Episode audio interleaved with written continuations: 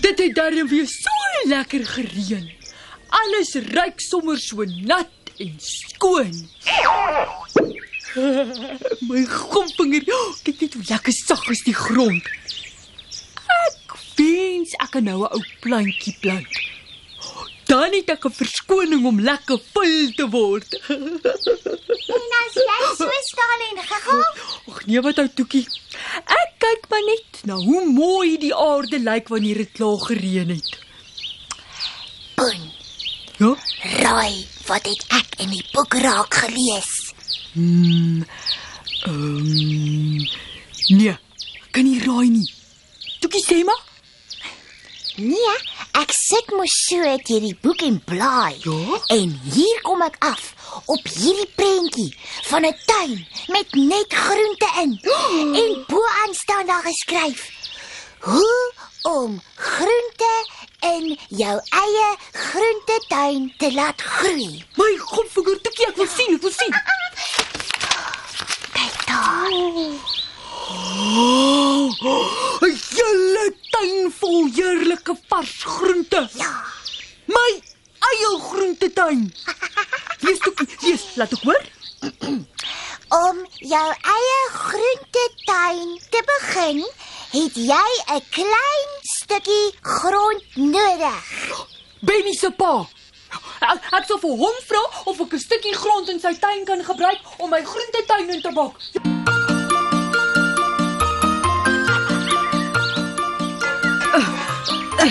Is, is dit nou nie gaaf van Benny se pa om vir my hierdie hoekie in sy agtertuin te gee om my groentetuin in te maak nie?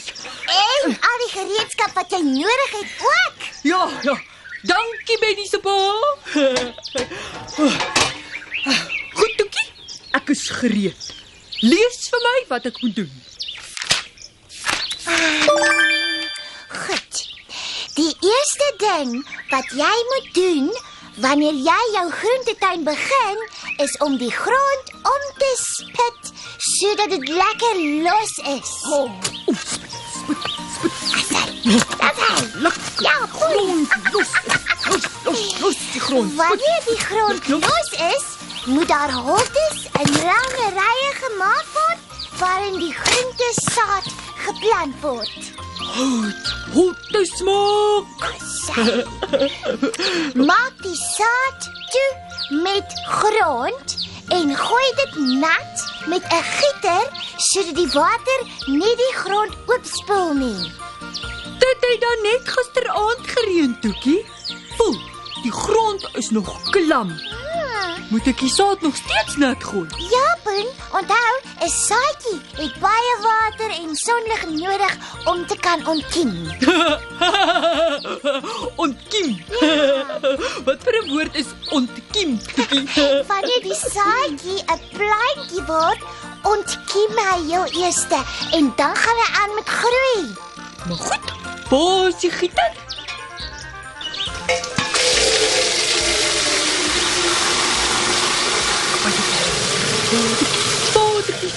Vir my ou saadjie. Dis Ooh, ooh, lekker watertjies, lekker mooi nat watertjies. nat. Oh. En nou? Nou gaan ek wag. Dit vat darem 'n rukkie poen en jy gaan moeg gewag wees voor jy dit weet. Gee nie om nie, Toekie.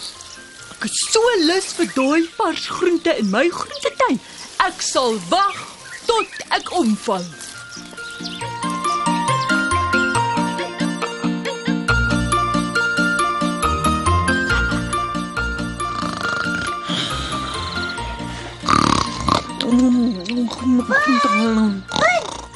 Waar is jy? Oh, lekker groente. Tot hy omval. Ja, toe.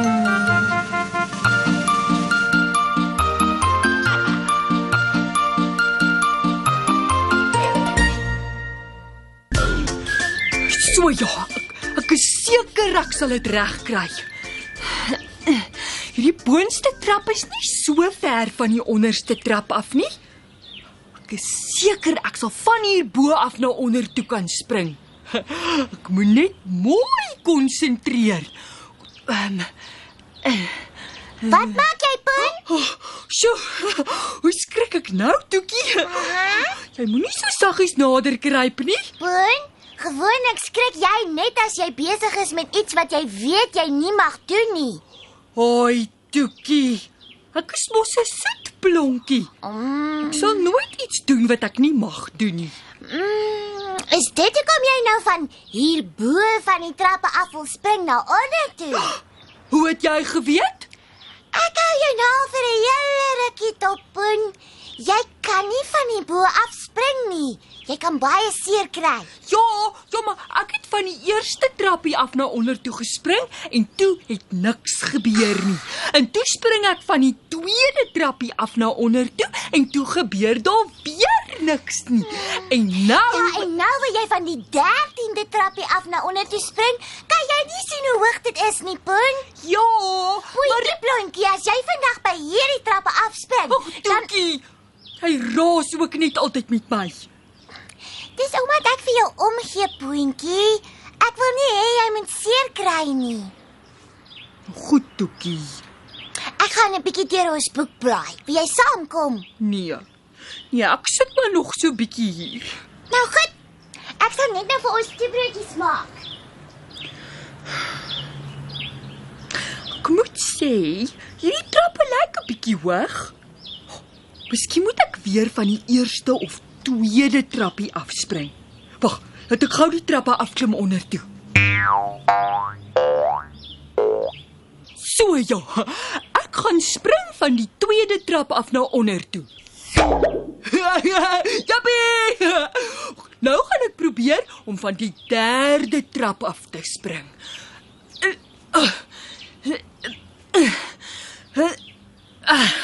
Goed. 1 2 3 spring. Oh! Oh! Aina! Oh, my arm. Aina. Aina. Oh, Aina. Aina. Wat het gebeur? Ehm um, um, ek het by die trappies afgeklim op pad ehm um, um, na die tuin toe. Ja? Toe en uh, toe ehm um, uh, toe gly my voetjies onder my uit. Ja, ja. Poentjie blonkie, jy jok mos nou vir my. Jy het nie gegly nie. Jy het van die trappies afgespring en dit na ek vir jou gesê het jy mag nie. Oh, Aina. Oei. Aina. Oh, oh, dit was net van die derde trappie af toe. Ai, Poen, kyk nou net hoe stikkend is jou arm. Dit is baie seer, Toekie. Ja. En my boutjie pyn verskriklik. Kom ons gaan maak die seeplek skoon, Poen. Kom, kom, kom ek help jou. O, oh, Aina. Ja, Pas ja. op, Toekie. Ja. Baie seer. Nou maar kom. Ai. Versigtig. Aina. Ja. Oh, oh. Wat gaan jy nou maak, Toekie? Ek gaan ontsmettingsmiddel op hierdie skraap sit. Hoekom? Die ontsmettingsmiddel maak die wond mooi skoon, sodat daar nie enige kieme naby die seerplek kom nie. So ja, hou mooi stil. Oh, oh, dit brand, Toekie, dit brand. Aina. Aina, Gelukkig is dit net 'n skrapie punt. Dit kon baie erger gewees het.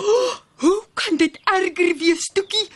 Ek is in baie pyn. Jy kon 'n lang sny gehad het en dan moes ons jou dokter toe gevat het sodat hy die sny kan toewerk met steke. Regtig? Ja, of jy kon jou arm gebreek het. En dan? Dan sou die dokter jou arm in gips gesit het. Dan sou jy glad nie jou arm kon beweeg of gebruik nie vir baie lank.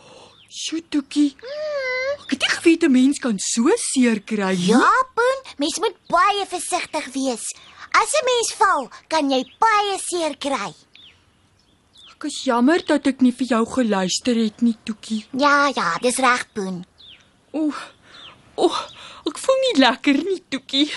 My armpie is baie seer. Ja, toe maar, toe maar. Maar, maar miskien moet ek 'n ou stukkie koek eet. Huh? Dalk sal dit my laat beter voel. O ja, en 'n koppie tee met baie suiker.